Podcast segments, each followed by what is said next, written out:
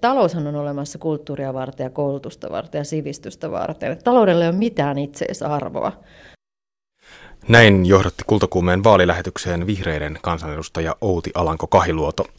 Lähetysvirrassanne lipuu nyt kulttuurin ajankohtaisohjelma Kultakuume. Tänään vedetään hieman eduskuntavaaleja yhteen. Ennakkoäänestys alkoi siis tänään ja studioon on saapunut arvokas ja arvovaltainen asiantuntija Raati kommentoimaan hieman sitä, mitä, mitä kulttuuripoliittisessa keskustelussa on tapahtunut vaalialla ja mitä ehkä pitäisi tapahtua. Voit kommentoida lähetystä Yle Radio 1 lähetysikkunassa osoitteessa yleradio1.fi. Minä olen Pietari Kylmälä. Tervetuloa Kultakuumeen seuraan.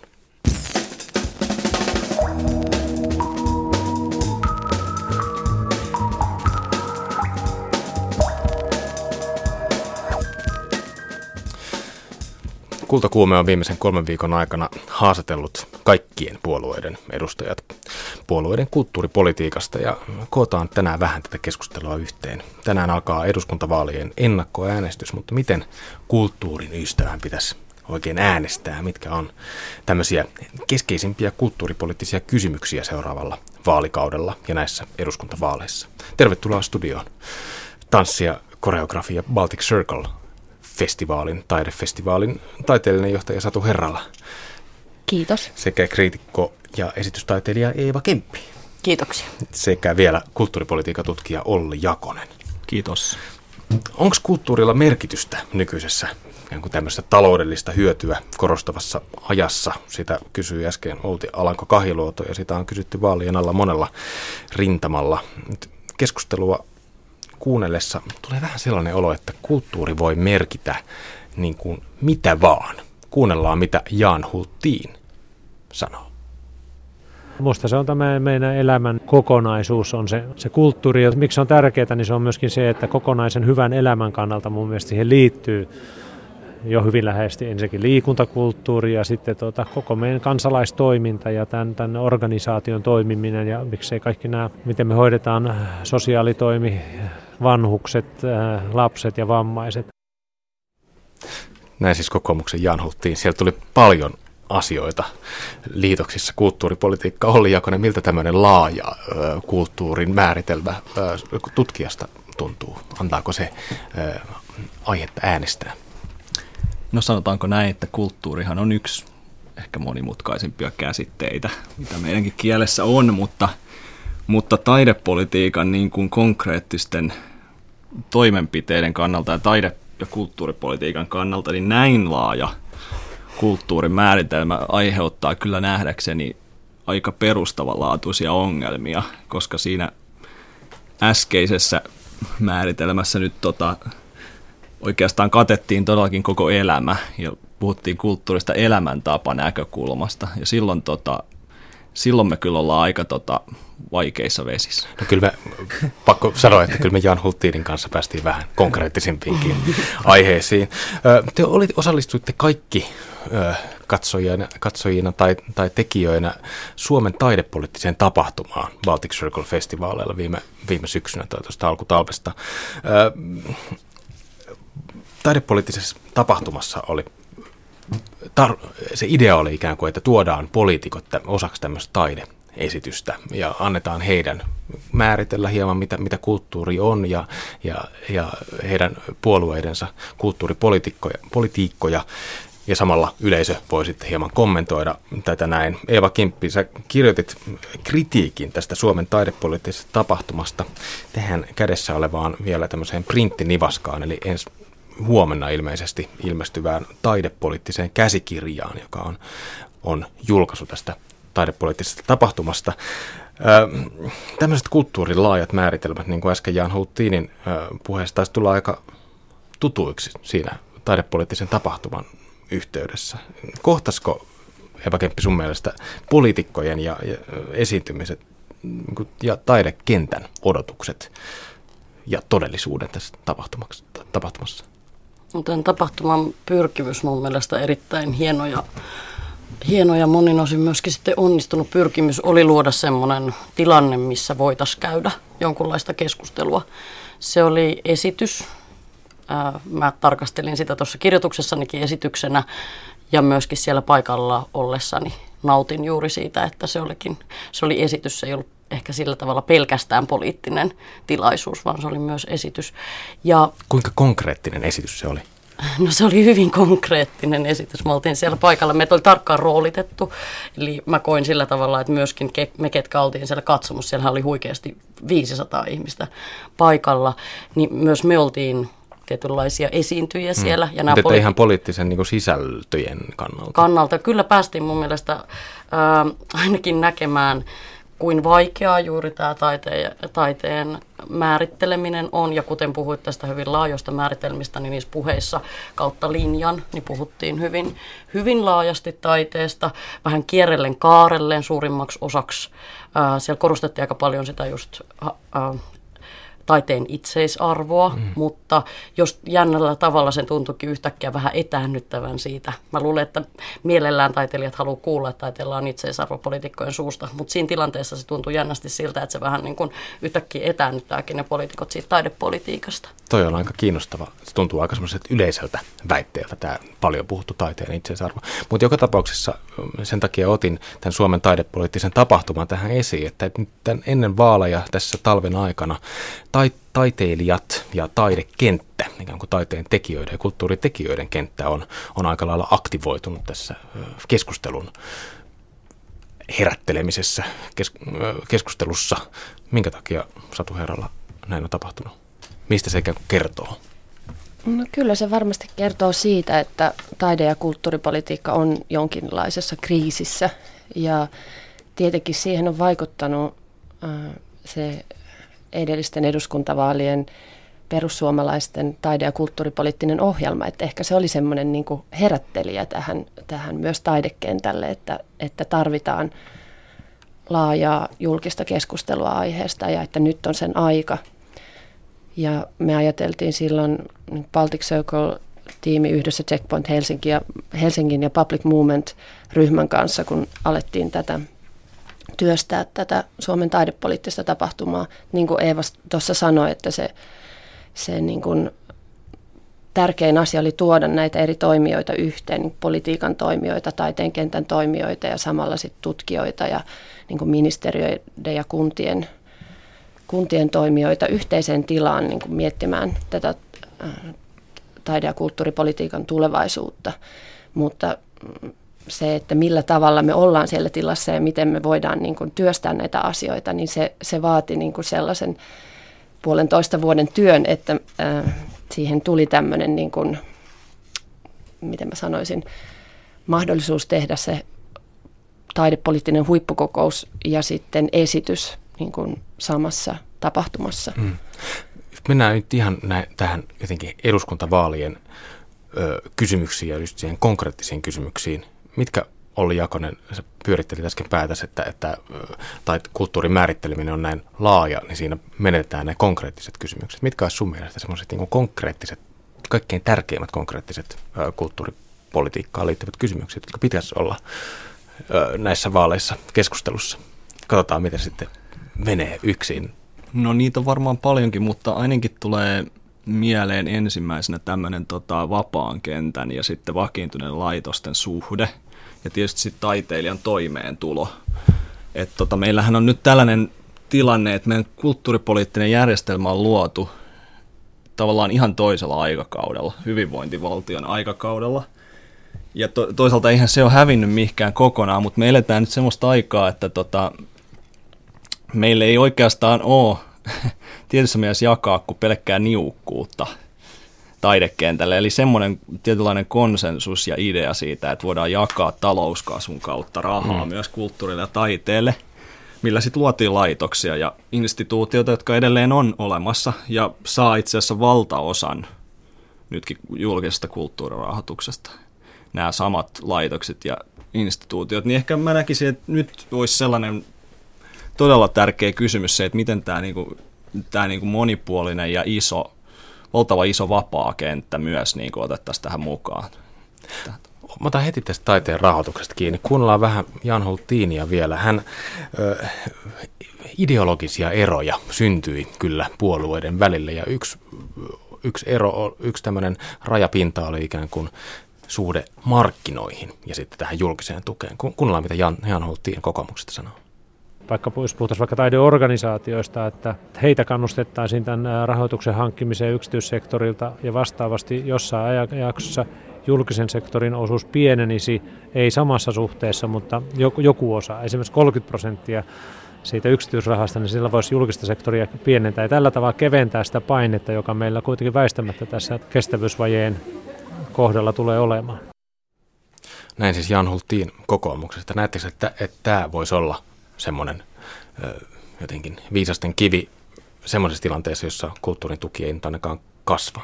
Että annetaan lisää yksityistä rahaa markkinoilta.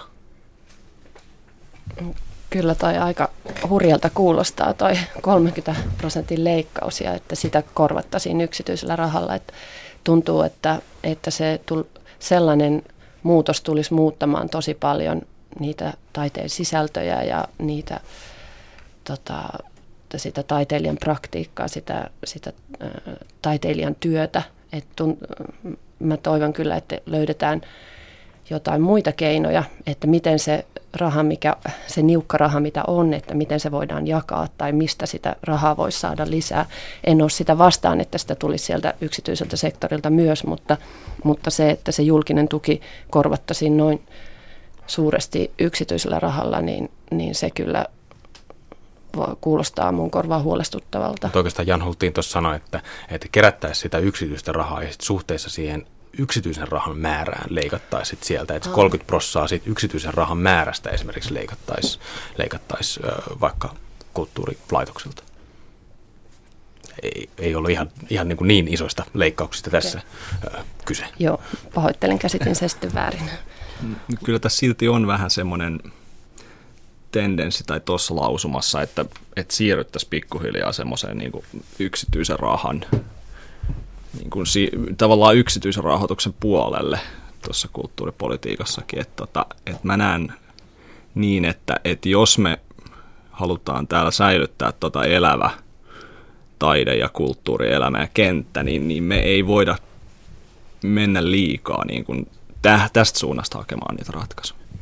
Niin tuntuu, että monissa näissä poliitikkojen puheenvuoroissa, muun muassa siellä taidepoliittisessa tapahtumassa, jotka halus korostaa yksityisen rahoituksen merkityksen kasvua ja toivoivat sitä, niin ää, sitten jotenkin argumentteina esitettiin tämän tyyppisiä asioita, kuten kyllähän hyvä taide aina ää, löytää rahoittajansa, tai kyllähän, kyllähän taiteilija, joka tekee riittävän kiinnostavaa taidetta, niin pärjää ihan markkinoinen ehdoilla. Tämä on mun mielestä tosi huolestuttava huolestuttava argumentaatio monesta syystä johtuen ihan meidän maan mm. koosta ja kielialueen pienuudesta, ei tarvitse lähteä niin kauas, mutta myös siitä, että, siitä, että hyvän taiteen määrittely on täysin mahdoton kysymys, jos ylipäänsä sen, että mitä se mitä se nyt sitten on. Onko tämmöinen puhe lisääntynyt jotenkin poliitikkojen keskuudessa? Mikä teidän olo siitä on? Se riippuu siitäkin, että kestä poliitikoista puhutaan, mistä puolueesta puhutaan. Että itse olen tutkinut niin puolueiden ohjelmia 2000-luvulla, eduskuntavaaliohjelmia ja sun muita kulttuuripoliittisia ohjelmia, niin, niin tota, kyllä siellä niin kuin eroja on puolueiden välillä. Ja kyllä niitä varmasti aina on jossain määrin ollutkin, mutta et niin kuin nytkin sanotaan viimeisen kymmenen vuoden aikana, niin, niin ohjelmissa on kyllä eroja sen suhteen, että halutaanko tukea kulttuuria tai että julkisesti vai mennä sitten tämmöiseen markkinalogiikkaan. Et.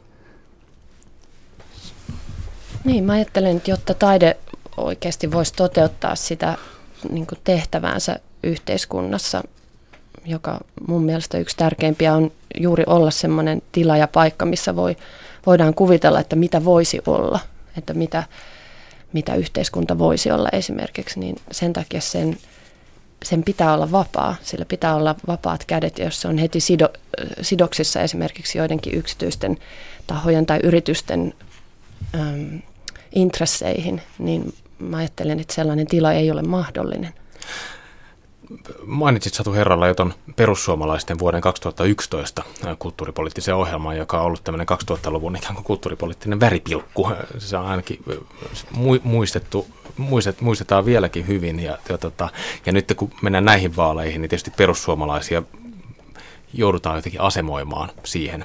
Eli se tuli tunnetuksi tästä lausumastaan, että pitäisi enemmän julkista tukea suunnata ikään kuin tämmöiseen isänmaalliseen tai kansalliseen, tavalla tai toisella kansalliseen taide, taiteeseen ja sitten niin sanottu postmoderni tekotaide pitäisi jättää markkinoiden hoidettaviksi. Nyt voidaan kuunnella tähän, tähän seuraavaksi Kike Elomaan, perussuomalaisten turkulaisen kansanedustajan haastattelusta pätkä viime anteeksi, toissa viikolta. Nyt Kike Elomaa on hieman eri linjoilla kuin silloin neljä vuotta sitten. Ja tietysti siellä on osa porukasta, kun ajatteleekin näin edelleen. Mm. Ja meillä tietysti ajattelun ja sanan vapaus on, on tärkeä asia ja niistä pitää keskustella, mutta tähän linjaukseen en toivo, että näitä lauseita enää tulee. Ja Kike Elämä on, on ilmeisesti kirjoittanut perussuomalaisten kulttuuripoliittisen ohjelman myös näihin vaaleihin, mutta mä en nyt ainakaan sitä löytänyt vielä. Mä en tiedä, onko edes julkaistu. En ole kyllä itsekään löytänyt. Joo, joo. Et ehkä se on hyvin piilotettu. Sen piti tulla jo monta viikkoa sitten. Totta, äh, perussuomalainen, tämä kulttuuripoliittinen ohjelma 2001 toi mieleen aika tämmöisen perinteisen tuulahduksen kulttuuripolitiikasta. Ensinnäkin sen, että onko 2000-luvulla kulttuuripolitiikasta tullut yhä enemmän ikään kuin makukysymys. Eri ihmisryhmien, ehkä yhteiskunnallisten luokkien välisen maun kysymys, koska tähän, tässä perussuomalaisten ohjelmassa vedottiin hirveän paljon semmoiseen ikään kuin, ikään kuin tavallisten suomalaisten makuun. Mä, mä näkisin sen nyt tällä, siitähän on hetki aikaa, sitä pystyy ehkä tarkastelemaan tällaiset jo. Se herätti voimakkaan reaktion. Mutta jos sitä katsoo ehkä nyt tästä näkökulmasta, niin siinä oli hyvin selkeä niin kuin suuntaus siihen, että haluttiin nimenomaan sitä omaa potentiaalista äänestäjäkuntaa niin kuin herätellä. Ja ihan tarkoituksellisesti provosoida toisin ajattelivia, varsinkin taideväkeä, kulttuuriväkeä, kulttuurimyönteistä väkeä ehkä kulttuurimyönteisiä poliitikkojakin. Eli mä näkisin siinä, että siinä ei edes lopulta hirveästi välttämättä puhuttu siitä taiteen sisällöstä, vaan se oli semmoinen provokatiivinen heitto siihen suuntaan, että koska toi Tän miellyttää Timo tiettyä. Soini, Soini taisi myöntää tämän sitten vaalien jälkeen. Kyllä, ja se heijastuu mun mielestä edelleen esimerkiksi tuossa taidepoliittisessa tapahtumasta, tapahtumassa, että tiettyjen, ei pelkästään perussuomalaisten poliitikkojen, mutta myös muiden joidenkin poliitikkojen intressi on herättää niin kuin tarkoituksellisesti vastustusta taideväen piirissä ja sitä kautta saada semmoista uskottavuutta omien potentiaalisten äänestäjiensä joukossa. Mm, onnistuksen. No. Syntyy ainakin Suomen taidepoliittinen tapahtuma ja paljon keskustelua. Siinä mielessä on ollut varmasti onnistunut. Kuten sanoit, väripilkku ää, ei varmasti olisi ollut nyt näin paljon liikehdintää taidepolitiikan ympärillä ilman sitä, ilman sitä, tota, ilman sitä puolue- tai kulttuuripoliittista puolueohjelmaa kyllä mä näen myös, että se oli niinku sellainen kaikessa provokatiivisuudessaan niin semmoinen herättävä ohjelma tietyssä mielessä, koska niin kuin aika monet puolueiden ohjelmat 2000-luvulla on ollut aika jopa niin kuin semmoisia, voiko sanoa latteita, niin kuin mitään sanomattomia, niin olkoon tuosta sisällöstä sitten mitä mieltä hyvänsä, niin se jo kyllä herätti varmasti niin kuin poliittista kenttää ja sitten taidekenttää niin kuin reagoimaan siihen. Niin mun mielestä se on hieno asia, että taidekenttä on herännyt ja nyt näitä keskustelua, erilaisia kampanjoita on ollut tässä, tässä jo monen kuukauden ajan erilaisia vireillä. Ja sitä keskustelua on pystytty niin kuin jatkamaan ja, ja käymään niin kuin eri, eri asiayhteyksissä. Mun mielestä on hienoa, että taidekenttä, kun se on ollut niin pitkään niin poteroitunut ja kaikki on ajanut vaan sitä oman pienen etujärjestönsä asiaa, niin tuntuu, että nyt on ollut semmoista liikehdintää, että tullaan niin kuin jollain tavalla yhteen, yhteen käymään näitä keskusteluja ja mietitään enemmän sitä niin kuin laajempaa taiteen asemaa yhteiskunnassa, eikä pelkästään sen niin kuin yhden hmm. pienen sektorin rahoitusta. Kulttuuripolitiikan tutkija Pauli Rautiainen heitti tuossa mustekala verkkolehdessä Eva Kemppi itse sun haastattelussa, että, että nimenomaan taiteilijoiden ja taiteilijajärjestöjen tuliskin ottaa enemmän vastuuta taide- ja kulttuuripolitiikasta, että sitä ei voi ikään kuin jättää ainoastaan poliitikkojen harteille. Mutta on, mikä teidän olo siitä, että onko taiteilijat, taite, taidekenttä, tämä kulttuurin kenttä niin kuin valmis ö, muuttamaan sitä, sitä esimerkiksi tukirakennetta, raho, rahoitusrakennetta, joka on hyvin jotenkin fakkiutunut, jotenkin kiveen hakattu? No, tämä on varmaan nyt ihan semmoinen niin kuin avainkysymys. Ja sen äärellä me nyt ollaan. Mä oon ollut tosi ilahtunut, mitä tässä on tapahtunut.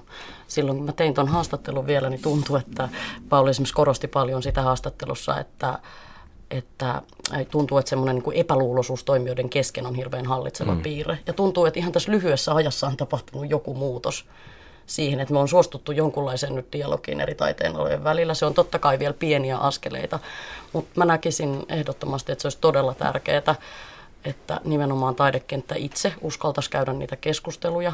On ollut hirveän paljon sellaista pelon ilma, ilmapiiriä varmaan keskustelujen, keskusteluja estämässä, että pelätään, että jos, jos avataan ne keskustelut, niin jotain viedään pois se on ihan relevantti pelko, se on varmasti ihan täysin todellinen uhkakuva. On ihan ymmärrettävää, että halutaan puolustaa sitä, mitä vielä on, mm. mutta siitä huolimatta mun mielestä niitä keskusteluja on käytävä. Muuten joku muu tekee ne päätökset. Minkälaiseksi taiteilijoiden ja poliitikkojen suhde tämmöisessä tilanteessa muodostuu, jossa poliitikot kuitenkin päättää budjet, budjetista, valtion budjetista?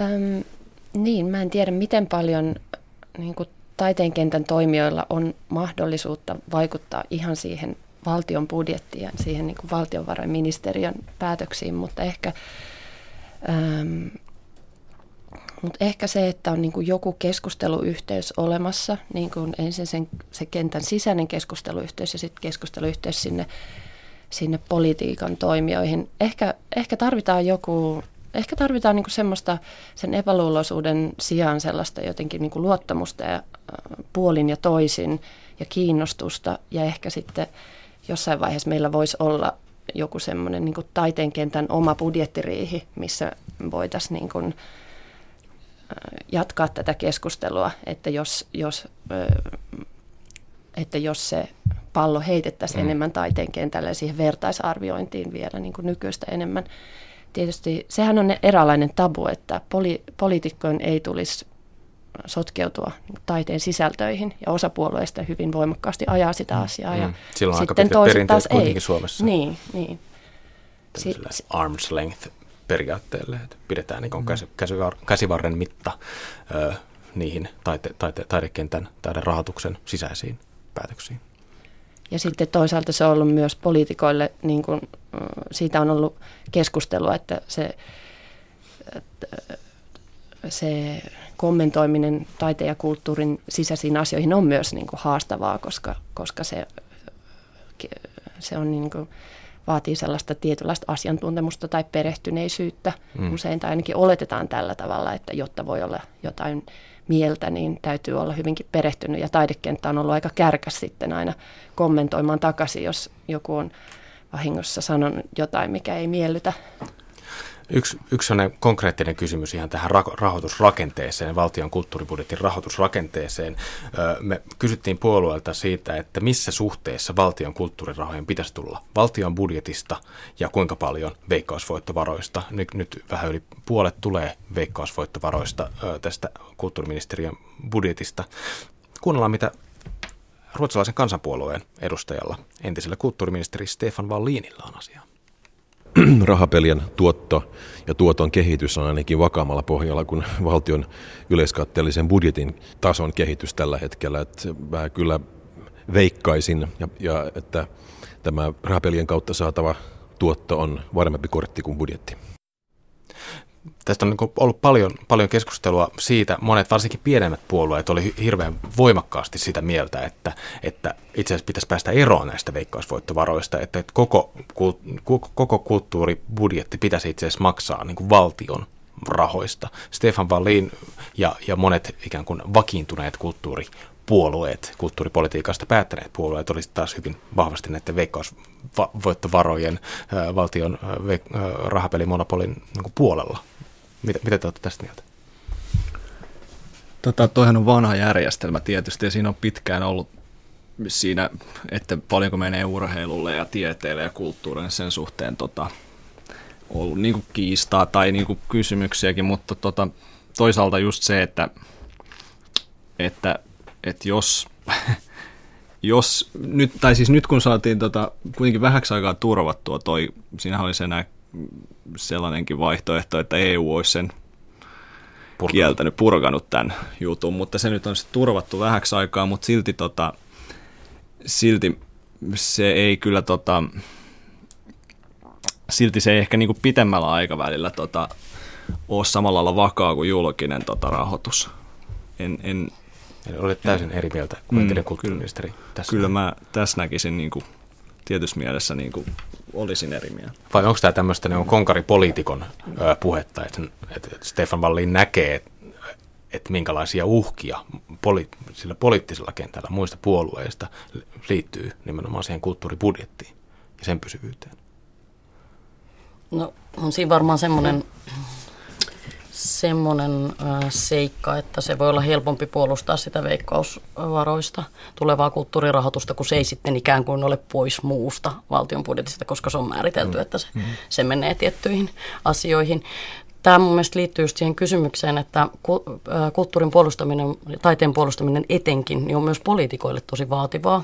Se tuli mun mielestä myös siellä taidepoliittisessa mm. tilaisu- tässä tapahtumassa esiin ja myös tässä muussa keskustelussa. Sä kysyit tuossa alussa, että, että nyt alkoi ennakkoäänestys, että mitä kannattaa äänestäjien miettiä. Niin esimerkiksi semmoinen seikka, että mä uskon, että joka puolesta löytyy kulttuurimyönteisiä poliitikkoja. Ja se olisi mun mielestä mm. kiinnostava asia, myös tämmöinen niin yli rajojen ylittävä yhteistyö. Se näkyy tosi vahvasti siellä tapahtumassa, että poliitikot on, ne on aika väsyneitä myöskin puolustamaan siellä kollegoilleen niin kuin kulttuurin merkitystä. Se rinnastetaan mm. aina just, että no tämä on sitten pois terveysmeno, terveydenhuollosta tai koulutuksesta. Ja, Mutta siellä on semmoisia sotureita ihan joka puolueessa ja siihen kannattaisi mun mielestä nyt kiinnittää huomiota tehdessänsä päätö, äänestyspäätöksiä.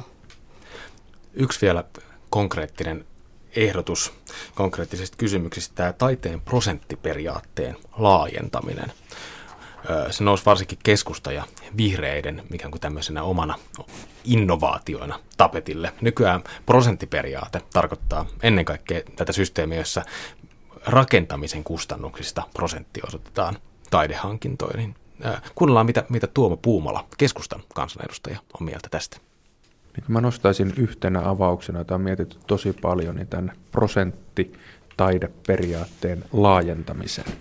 Nythän on niin, että tuo prosenttitaideperiaate käytännössä koskee uudisrakentamista ja, ja on tauluja seinälle, joka on hieno juttu, mutta me ollaan mietitty, että voisiko se koskettaa myös esittävää taidetta ja olla edes pienellä euromäärällä ilahduttamassa esimerkiksi pitkäaikaishoidossa olevia ikäihmisiä tai, tai sairaalassa tai lapsia tai mitä tahansa.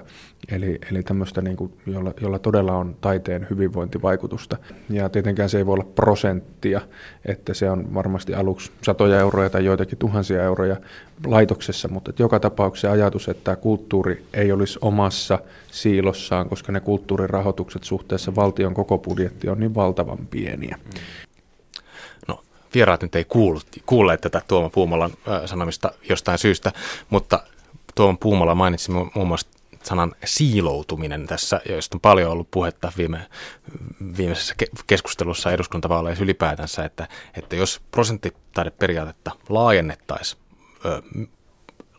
laajemmalle kuin, kuin pelkkä, pelkkään rakentamiseen, esimerkiksi muiden ministeriöiden budjettien alueelle, niin silloin jotenkin voitaisiin niin horisontaalisesti laajentaa tätä kulttuurirahoitusta. Mitä te olette mieltä tämmöisestä ehdotuksesta? No, tässä on vähän taustalla se ajatus, että niinku kulttuuri olisi, tai kulttuuripolitiikka olisi osa yleistä yhteiskuntapolitiikkaa ja se voisi saada rahoitusta vähän mistä vaan lähteistä. Ja tota, tietysti se on monessakin mielessä sitten voisi tuoda kulttuurille lisää rahoitusta ja jalansijoja, mutta sitten se on, se on tietyssä mielessä niin taiteen autonomian kannalta ja taidepolitiikan niin kuin itse määräämisen kannalta hieman ehkä tota, kyseenalainen juttu, että jos, jos taidepolitiikka määritellään osaksi yleistä yhteiskuntapolitiikkaa, koska silloin ne päätökset tehdään jotenkin muiden muun logiikan kautta. Mm. Mutta toisaalta tilannehan on myös se, että taiteilija toimii eri laito, erilaisissa laitoksissa, ei pelkästään taidelaitoksissa. Et, et siellä, jos ajatellaan sitä, että kun kulttuuripolitiikka ei nyt ainakaan kasva, niin voisiko tällä tavalla sitä sitten kasvattaa? Mitä Satu Herola mieltä? No se on myös munkin mielestä kaksipiippunen juttu, että toisaalta se on tärkeää, että taide ei poteroidu pelkästään niin kuin omaksi saarekkeekseen, vaan on osa niin kuin kaikkea yhteiskunnallista toimintaa.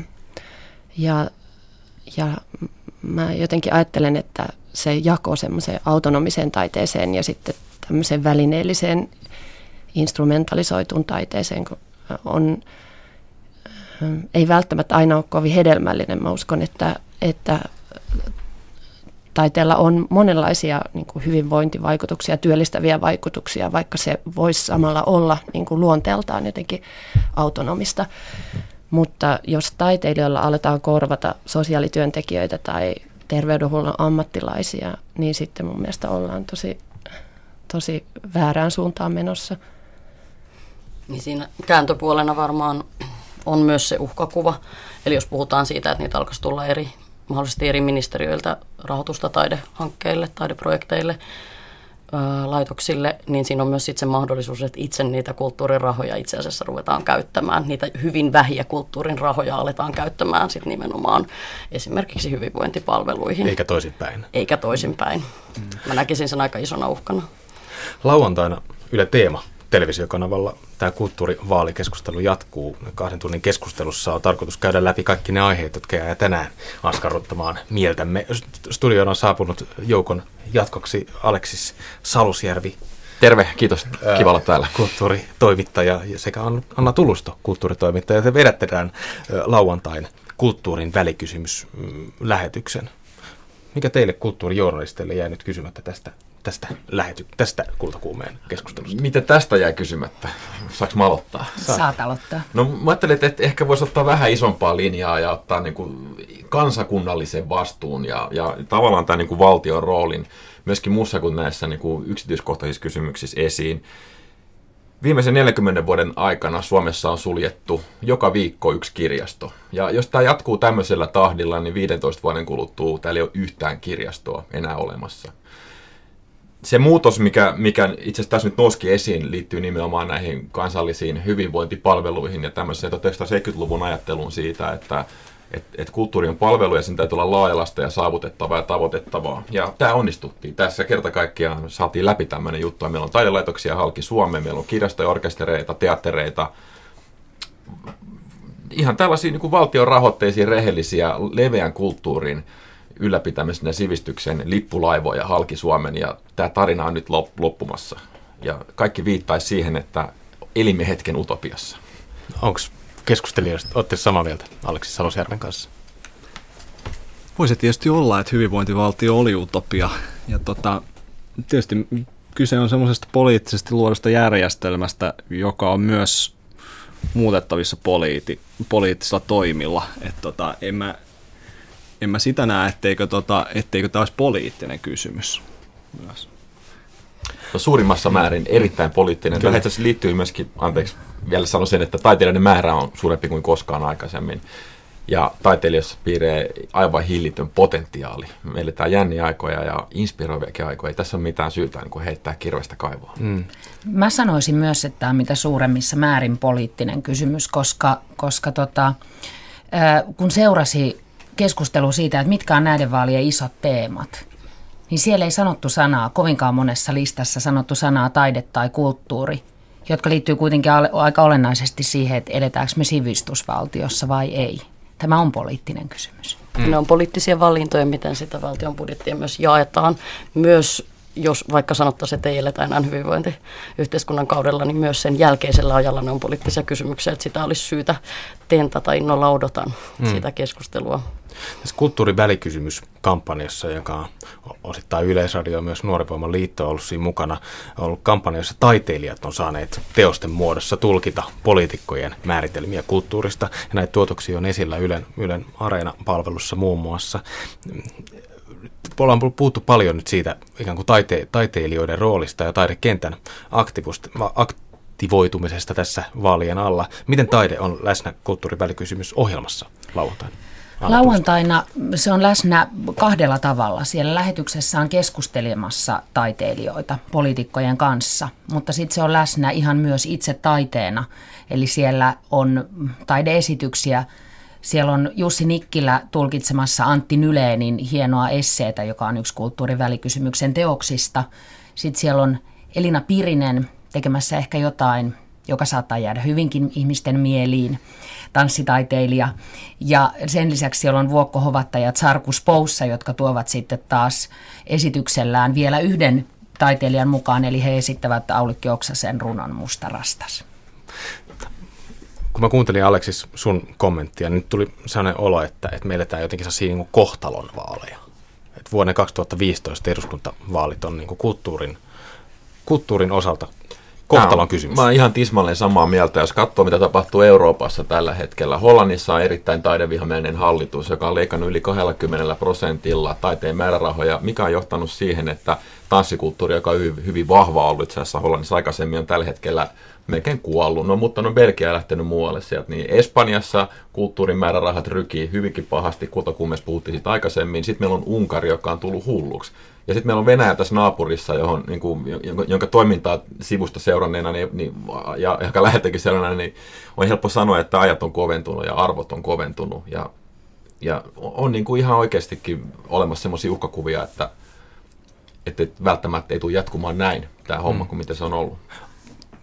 Vahvistakaa tai äh, teilatkaa mun, mun fiilis siitä, että, että suomalainen taidepoliittinen keskustelu on hirveän sisä, siistiä tai ainakin niin kuin suomalaisista lähtökohdista kumpuaa. Mitä sä tarkoitat sisäsiistiä? No ei välttämättä sisäsiistiä, mutta ainakin, että et, et tämä kansainvälinen konteksti, eurooppalainen konteksti ei aukea siinä. Kyllä se voi osittain olla, että onhan me oltu aika konsensusyhteiskunta mm. ja silleen, että tietysti meillä on vähän semmoinen perinne poliittisesti ja muuten, että, että niin kuin ollaan yhtä mieltä ja sitten niin kuin ääniä on vastakkaisia ääniä, mutta sitten semmoinen, sanotaanko semmoinen ehkä semmoinen hegemoninen linja on aina jonkunlainen semmoinen yksi mm. valtion linja, jota kaikkien pitää sitten kuuliaisesti toteuttaa. Et jos ajattelee tätä tilannetta, että meillä tähän jättimäistä eurooppalaista talous- ja kulttuurikriisiä, Eeva aikaan. Kemppi sanoi tässä jo aikaisemmin tässä keskustelussa, että taiteesta puhuminen on aika vaikeaa ja se jää aika teoreettiselle tasolle usein. Ja nyt esimerkiksi tässä projektissa kulttuurin välikysymyksessä, mitä Nuoren Voiman liiton Taide 2015 kampanjan kanssa on tehty, niin se on konkretisoitunut. Poliitikkojen on aika vaikea puhua taiteesta ja, ja sitten itse asiassa toimittajana sanon, että taiteilijatkin puhuvat siitä joskus hyvin vaikeasti ja teoreettisesti. Ja, mutta se keskustelu, mitä nyt on tullut, on ollut tosi hyvää. Se on tuonut musta paljon näitä kahta eri, eri puolta yhteen. Tuohon lisäten haluaisin itse vielä sanoa sen, että, että tässä nyt on molattu perussuomalaisia, niin ehkä tämän suomalaisen julkisen keskustelun ja poliittisen päätöksenteon juhlaksi ja onneksi ja iloksi on sanottava, että perussuomalaisten tällä hetkellä käymä kulttuurikeskustelu on äärimmäisen paljon laadukkaampaa, mitä ne oli viime vaaleissa. Siellä on hyviä avauksia ja vahvoja sivistysarvoja halutaan pitää esillä. En lähtisi heti mätkimään sitä porukkaa suorilta.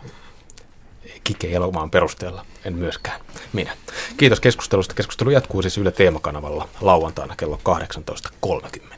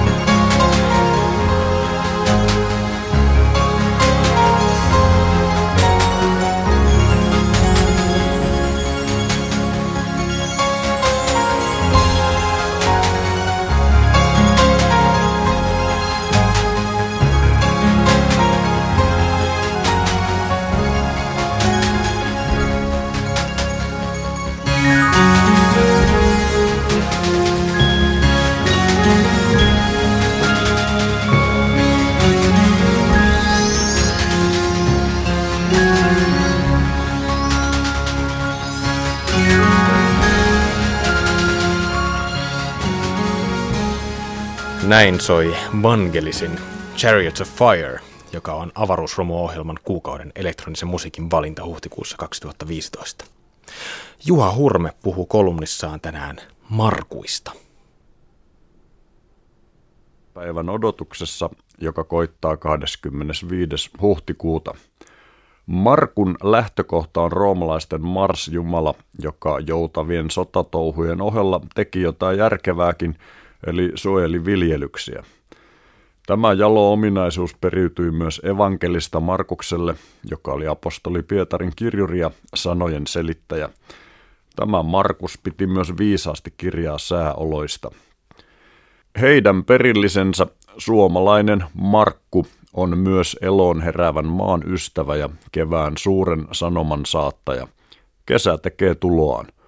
Markun päivän ja eritoten Markun yön keleistä on luettu kasvukauden ennusmerkkejä, yleisesti ottaen tähän tapaan. Jos Markun varpaat palelee, tulee kylmä kesä. Tai vähän spesifimmin, jos sonnin paska jäätyy Markun yönä, niin seuraa 40 kylmää yötä ja halkopinosta hupenee joka toinen halko. Suomen suurin etunimiyhdistys, suomalainen Markkuliitto, juhlii 1700 jäsenensä voimin tänäkin vuonna Markun päivää Porin tienoilla, josta löytyy sellaisia paikkoja kuin Noormarkku, Sörmarkku ja Pomarkku, jotka ymmärrettävästi ovat kaikkien markkujen sydäntä lähellä.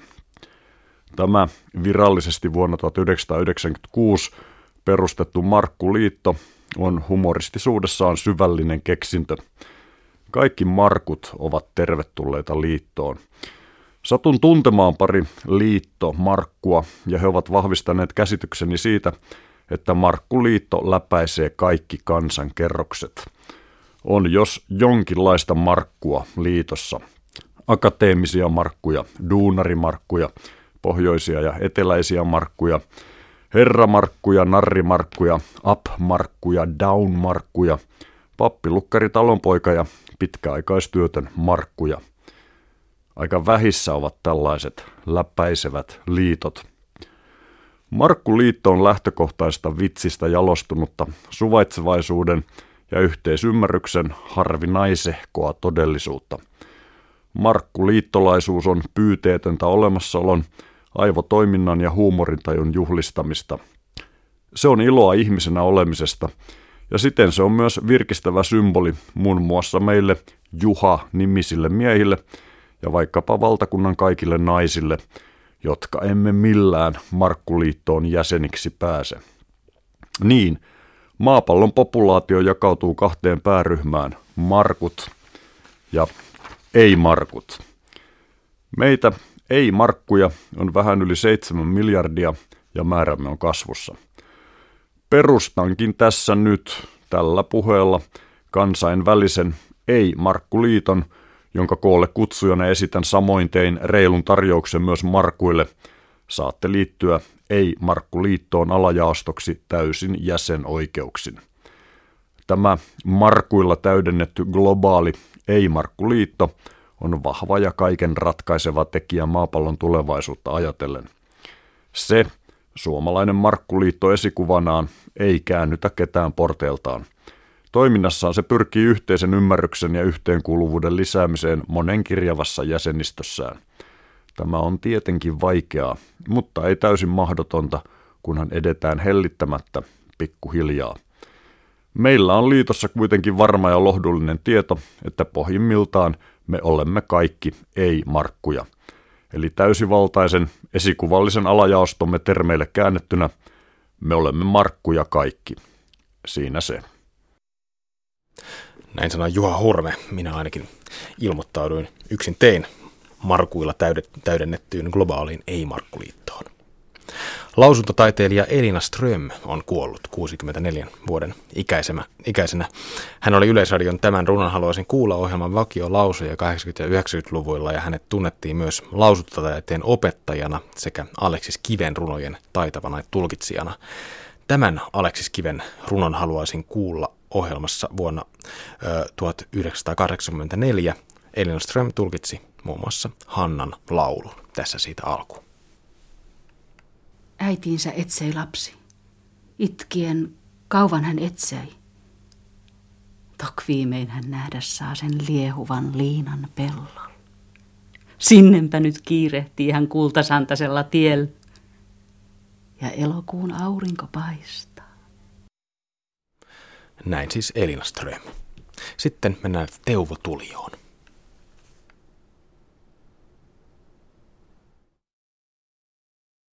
Päivää, päivää. Tulitpa oikeaan aikaan. Minulla on vähän sulhasia tuolla kamarissa. Tältä kuulostaa Teuvo Tulion ohjaama Nuorena nukkunut elokuva vuodelta 1937. Elokuvan kaikkien kopioiden ja alkuperäisaineiston on tähän asti uskottu tuhoutuneiden, tuhoutuneen Adams-filmin suuressa tulipallossa vuonna 1959, mutta osa esityskopiosta, tämmöinen parinkymmenen minuutin pätkä löytyykin yllättäen Ranskan elokuva-arkiston Cinematheque Françaisin uumenista tämän vuoden alussa. Puhelimessa on nyt kansallisen audiovisuaalisen instituutin apulaisjohtaja Mikko Kuutti. Hyvää iltapäivää. No, hyvää iltapäivää. Miten on mahdollista, että te olette etsineet filmiä kymmenien vuosien ajan ja sitten se yhtäkkiä löytyykin Ranskasta kaikkien näiden vuosien jälkeen? No se on ihan luonnollista, koska arkistot sisältävät aika paljon tavaraa yleensä ja varsinkin semmoinen elokuvamaa kuin Ranska, niin ei he millään tiedä kaikki aktiivisesti, mitä heidän kokoelmissaan on. Eli arkisto on hukkuu.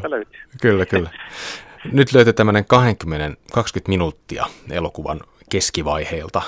Uskotteko Mikko Kuutti, että loputkin osat voisivat löytyä jostain? No se on tietysti meillä kaikilla toiveissa, mutta se ei ole hirveän todennäköistä, koska yleensä jos nyt joku osa löytyy, niin se on sitten se kaikki mitä on. Mutta tota, tämäkin tuli ihan uudessa purkissa, että eikä heillä ole mitään tietoa, mistä on heille kulkeutunut, mutta toivossa on hyvä elää. Sä oot nyt nähnyt tämän 20-minuuttisen pätkän. Aikalaisarvioissa elokuva sai pääosin aika myönteisen vastaanoton, ja sitä on usein pidetty Teuvo Tulion parhaana ohjaustyönä, mikä tietysti lisää tämän, tämän löydön arvoa. Oletko samaa mieltä? No 20 minuuttia on tietysti vain viidesosa elokuvasta, mutta kyllä siinä selvästi näkyy ohjaajan ja kuvaajan kädenjälki. Että tota, oma, oma tyyli on kyllä nähtävissä, mutta ei tietenkään voida mihinkään järjestykseen asettaa ainakaan tämmöisen pätkän perusteella. Hmm. Mitä, miten tämä restaurointi onnistui? Tämä filmin loppuosa oli osittain aika pahasti tuhoutunut. No se on tuhoutunut, se on, se on niin pahasti tuhoutunut, että ei sille voi tehdä juuri mitään, mutta että se oli kuitenkin jo hyvä, että me saatiin se kaikki digitoitua. Eli tota, laboratorioaikana niin tämä tehtiin digitaalisesti, mutta jos olisi tehty analogisesti filmille, niin tässä olisi ollut viikkojen eli kuukausien työ ja, ja lopputulos olisi ollut epävarmaa. Että, ja kuitenkin saadaan kankaalle saakka kaikki se, mitä on löytynyt. Se on se hyvä puoli siinä. Mikko Kultti, minkä muun elokuvan haluaisit ehdottomasti löytää tämmöisen ö, kadonneen suomalaisen klassikon? Onko näitä muitakin? No siis kaikkihan haaveilee aina, että Salaviinan polttajat on ehkä ensimmäinen näytelmätyyppinen elokuva, joka on Suomessa tehty, löytyy joskus jostain. Mutta Kuka sen on se, se, sehän on vanha Laukuksen leffa, mutta tota, sitten on toinen, mitä tässä paraikaa työstetäänkin. Meillä on vain pätkiä säilynyt Sylvi-nimisestä tota, näytelmäelokuvasta vuodet 13. Se olisi tietysti hauska nähdä kokonaisuudessaan, mutta sitä yritettiin jo 30-luvullakin. Sitä, se kasattiin uuteen kasaan kaikki se, mitä oli löydetty ja näytettiin teatterissa, mutta eipä taida juuri mitään löytyä. Kyllähän näitä vielä on. Eli pitää laajentaa etsi, etsintöjä muuallekin kuin pelkästään Ranskan elokuva-arkistoon. Joo, kyllä mä oon kokeiltu kaikki kollegat, mutta no. joskus niitä joskus lykästi. Hyvä, kiitos Mikko Kuutti näistä kommenteista. Kiitos vaan. Huomenna Kultakuume lähetetään Järvenpään kirjastosta tämmöinen Kultakuumeen kirjastosarja tässä pyörähtää taas liikkeelle. Toimiva musiikkikirjasto on monen kaupungin musiikkielämälle elinehtoja ja Järvenpään kirjastossa ääneen pääsevät niin musiikkikirjaston kehittäjät kuin sen käyttäjät harrastajista ammattimuusikkoihin. Kuulemiin.